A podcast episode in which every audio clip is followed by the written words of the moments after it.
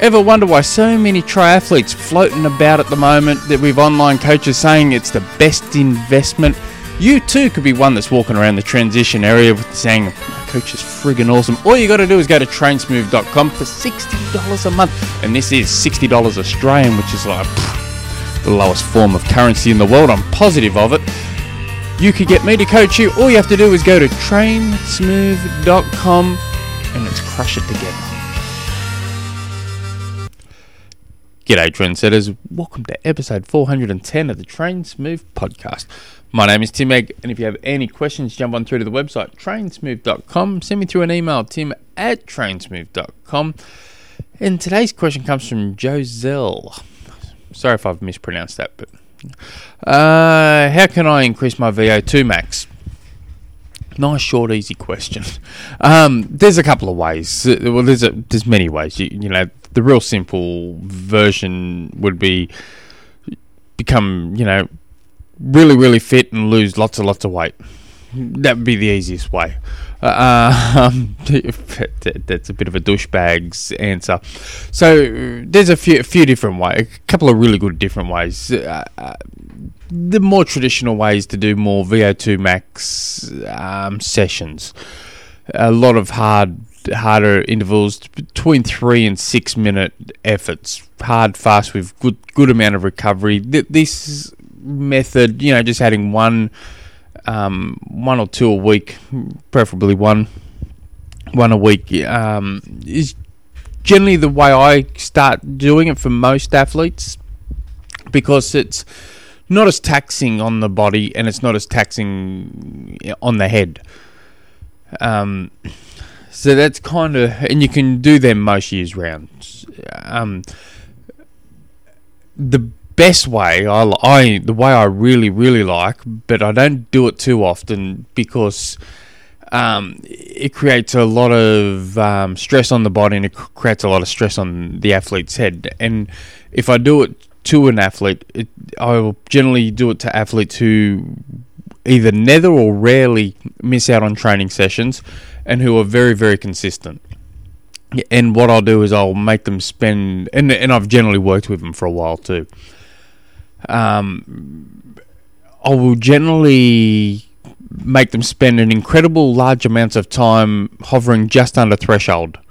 So, and um, and they could be you know starting off at 15 minutes and then all of a sudden we're building up to an hour just hovering under threshold and and, I'm talking about just an hour throughout a session I'm talking about a holding you know like I, I could get, you know do three times 50 minutes with maybe five ten minutes easy in between so they, they, they're not easy sessions and I might give these to um, if we're really doing a. And I've got I've got an athlete that I'm doing to right at the moment. I'm hammering the crap out of him.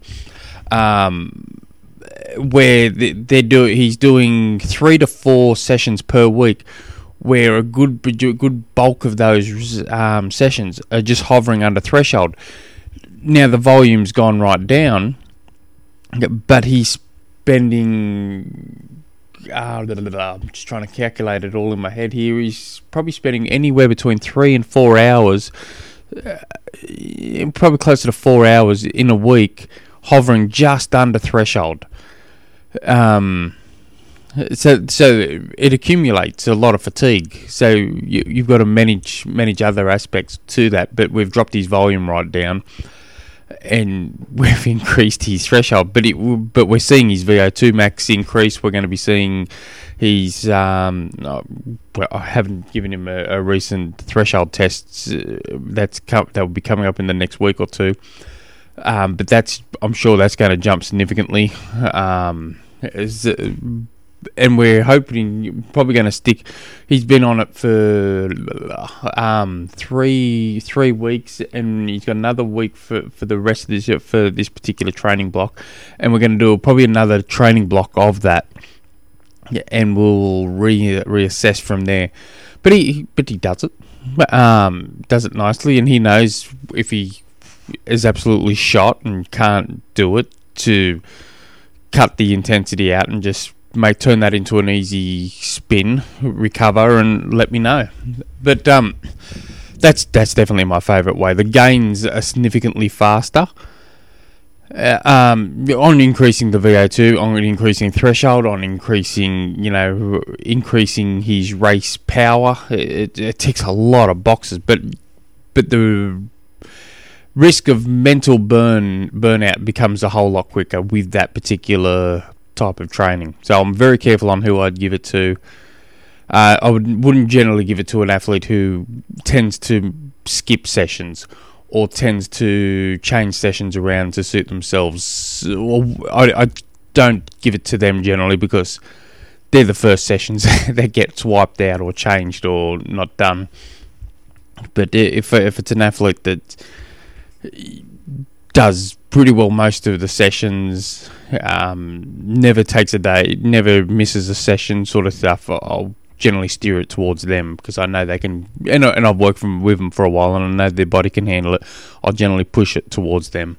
But consistency, mate, definitely consistency will um, help. If you guys have any other questions, jump on through to the website trainsmooth.com. Send me through an email, tim at trainsmooth.com. Until next episode, hooroo.